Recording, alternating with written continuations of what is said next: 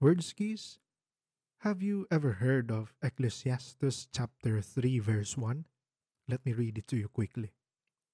For everything there is a season and a time for every matter under heaven. In simple words, may oras po para sa lahat ng mga bagay, sa mga lahat ng nangyayari. And this time, in our Christian life, in the life of the Catholic Church, is indeed a very special time. Kaya, ano pang hinihintay ninyo? Samahan na ako't magnilay.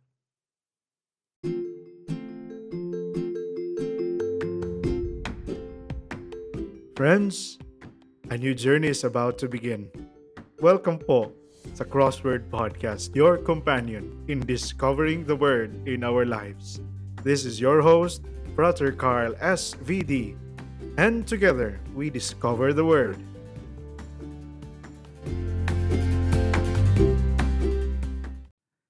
Wordskis, episode number 5. Marami pong salamat sa patuloy na pakikinig sa Crossword Podcast. I am wishing you a wonderful day, a wonderful Saturday, a wonderful weekend. Uh, marami pong salamat for tuning in again to podcast to Crossword Podcast. Uh, nagagalak po akong samahan ulit kayo sa inyong weekend ng pagninilay kasama po ang salitang buhay. Marami pong salamat uh, sa patuloy na pakikinig at pagsusubaybay sa Crossword Podcast. Uh, muli, uh, inaanyayahan ko po kayo na patuloy na i-follow, i-share ang ating mga updates sa ating Facebook page, Crossword Podcast. Marami pong salamat sa mga nakapag-like na at mga nakinig na. Uh, sabi nga po, huwag niyo pong solohin ang mga magagandang bagay. Ano? Kaya please share ang ating mga links sa Crossword Podcast. Ayan po. Uh, word skis. Uh, tanong. May mga hang-ups ba kayo sa mga nangyayaring maganda sa buhay? Yung tipong, ay, sana, Pasko na lang lagi. yung tipong, ay, sana, birthday ko na lang ulit. Ay, sana, malamig na lang lagi ang panahon. Ay, sana ganito na lang lagi. Ay, sana ganun na lang lagi. Di ba? We always hold on to the good things.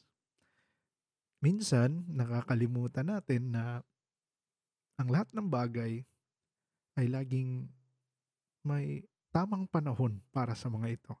There is always a time for everything. That's practically what Ecclesiastes chapter 3 verse 1 was talking about hindi naman laging pwedeng masaya na lang.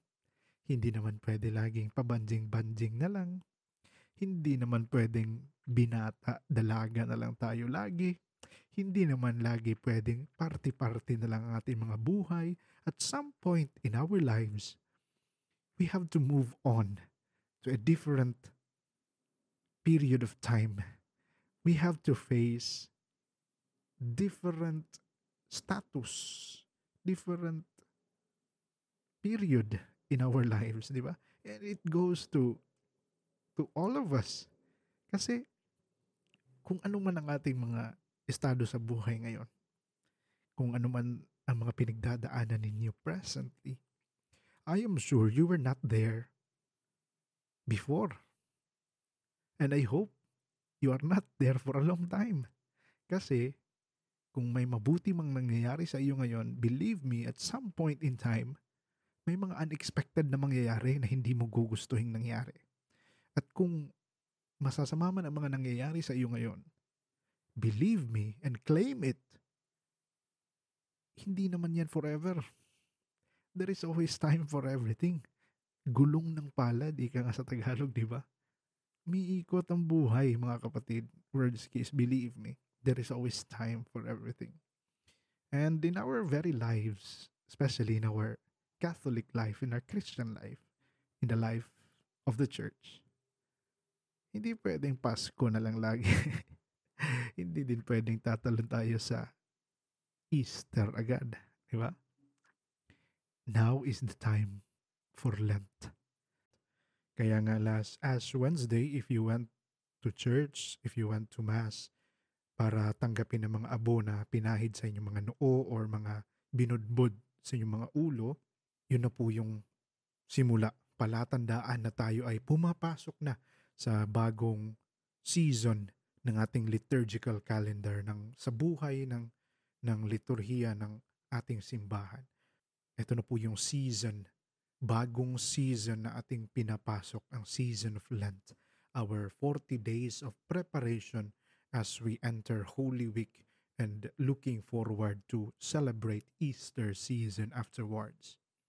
Just like Jesus, who himself went to the desert for 40 days and 40 nights for fasting, for fervent prayer, and to face the devil, to be tempted by the devil in the desert within these 40 days.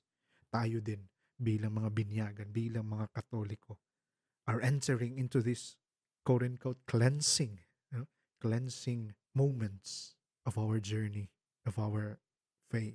Kaya nga, napakagandang pagnilayan nung, nung mga kataga na sinabi nung, nung minister, kung sino man ang naglagay sa inyo ng abo sa inyo noo, si father man o yung lay minister or si sister man. Ano pong sabi? Remember that you are dust and to dust you shall return. Hindi ho ba nakakatakot yun, di ba? Alam niyo po, pag, pag, pag pinag-isipan niyo yung reality nung, nung mga katagang iyon, remember that you are dust and to dust you shall return. In other words, balang araw mamamatay ka rin. Di ba? That's the reality of life. There is always time for everything. And this time, the church is inviting us time and again to live this very moment in prayer, doing whatever sacrifices we can make as our Lenten offering. Di ba? Do the simple things. Hindi naman nire-require na gawin mo ang mga malalaki, sobrang malalaking bagay. Do the simple things. Do the small things. Kung tipong hindi ka makakain sa isang araw na hindi umiinom ng soft drinks, hindi ka mamamatay agad, di ba?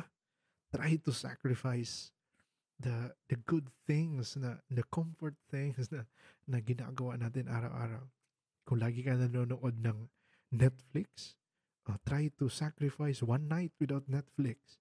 Kung every weekend you go out with friends, try to stay at home or go to church or do something else. Offer those little sacrifices accompanied with prayer, di ba? And make it your Lenten sacrifice. Diba? Napakagandang isipin, napakagandang gawin during this time, during this period of Lent. Diba? Do the little sacrifices, whatever you can. Uh, no matter how small it is, no matter how simple it is, whatever you do in secret, God will reward you in secret. Di ba nga? Sabi sa gospel. Di ba? Kasi hindi naman laging dapat nakikita ng iba kung anong ating mga pinagagagawa. Do it in secret. Do it the simplest way you can. Even the smallest sacrifices, whatever it is, accompanied with prayer, then it becomes very meaningful. It becomes very deep. It becomes pleasing to God. Especially kung iaalay natin ito sa mga taong nangangailangan. Especially Pope Francis, no? Lagi mayroon siyang special request do some fasting and offer your prayers for Ukraine, for peace to reign in Ukraine, di ba? Napakagandang subukang gawin ng mga bagay na ito. And uh, it, of course, these these are not easy. It's easier said than done, di ba? Pero we can do it with God's grace. We can we can go through Lent with God's grace. Do it prayerfully, do it in a simple way, in whatever ways we can. And a word skis, let me let me just share with you this this journal entry I have way back in 2014. It's actually looking back at it na natutuwa ako because talagang no-brainer naman talaga kung ano yung mga naisulat ko. Talagang napaka no-brainer talaga. Sobra. But uh, I believe this is this, this speaks a lot in our lives for especially with this Lenten journey. Uh, ganito po yun. One night, nasa dorm po ako sa Christ the King, ano. Nandun po ako sa may fire exit, sa may fire escape at the back of the building, sa may hagdan. And uh, facing the crossroads, may mga pathways na nagpang-abot. At saka, uh, merong lamppost in the middle of it. And it so happened one person is approaching, walking along the pathway, approaching the light, and eventually moving past the light. And what caught my attention is the movement of the shadow as, as that person was moving and approaching and leaving the light. The shadows moved with him. Diba? And uh, talagang ganito po yun. Imagine, imagine this. You are facing a light bulb you are approaching the light bulb in front of you, the source of light, whatever light it is. Kaharap mo siya ngayon. Habang naglalakad ka palapit, you will not see your shadow, right? Because the light is in front of you. And the shadow, your shadow, is at your back, right? Nasa likuran mo yung shadow mo. You are facing the light. And as you approach the light, and you stop just in front of the light, the shadow is beneath you. And when you move past the light, for sure, your shadow is in front of you. The light is in your back. Your shadow will be in front of you. I believe ganito din po ang ating buhay. Kapag malayo po tayo sa source of light, which is Jesus himself. He said it himself. Di ba? Kapag malayo tayo kay Jesus, kapag malayo tayo sa Panginoon, and we we are walking on our own and we leave him behind, for sure we will all be confronted with our own shadows.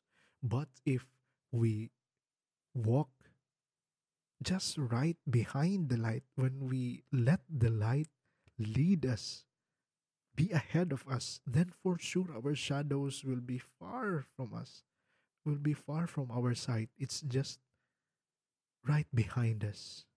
Yeah? And in this Lenten season, we are invited to to approach the light, to leave our shadows behind and to let the light lead us along the way. Di ba nga? Kasi nga sabi nga sa mga artist, di ba?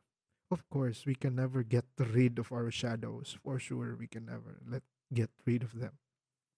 Pero sabi nga, I'm not an artist myself, but there is a technique called shadowing, di ba?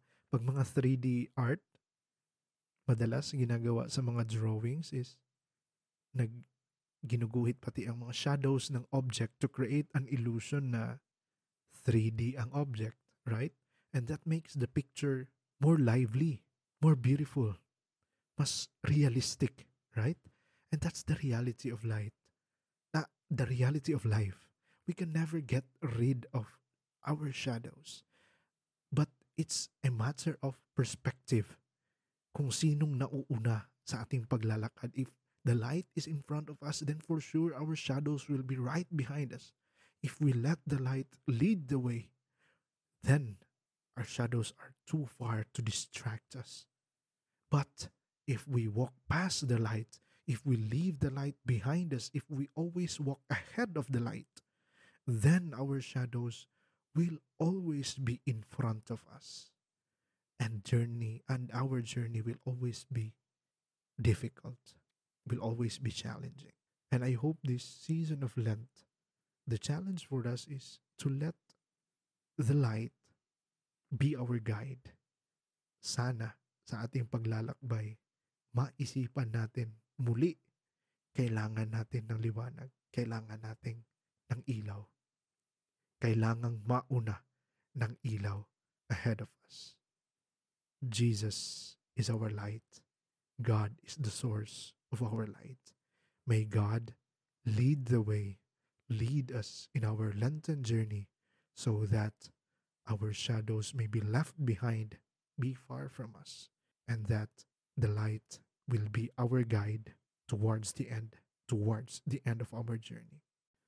Words Wordskis in this Lenten season, in this Lenten journey, I do hope and pray that we all have the courage to face our own shadows, to confront them, to be sorry for them, and to hopefully never let them lead the way. Instead, hopefully, instead, at the end of our journey, may we all discover Jesus, the light of our life, to be our guide, to lead the way, to be in front of us always until the end of time.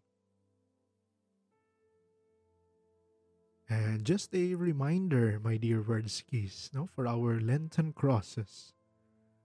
Continue to observe fasting and abstinence. Uh, gawin po natin ang mga sakripisyo na kaya natin gawin no matter how small, how simple it is. Do some sacrifices. Do some Lenten offerings. No? Sacrifice the little things, the daily comforts, and offer everything for peace to reign in our hearts, in our own families, in our country, in countries where war is going on, in Ukraine most especially. Let me leave you with the very words of Jesus himself. He said from the Gospel of St. John, chapter 8, verse 12 I am the light of the world. Whoever follows me will not walk in the darkness, but will have the light of life.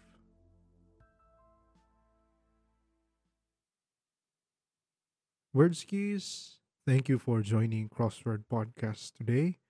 I hope you will have a blessed and meaningful Lenten journey ahead of you. God bless you always.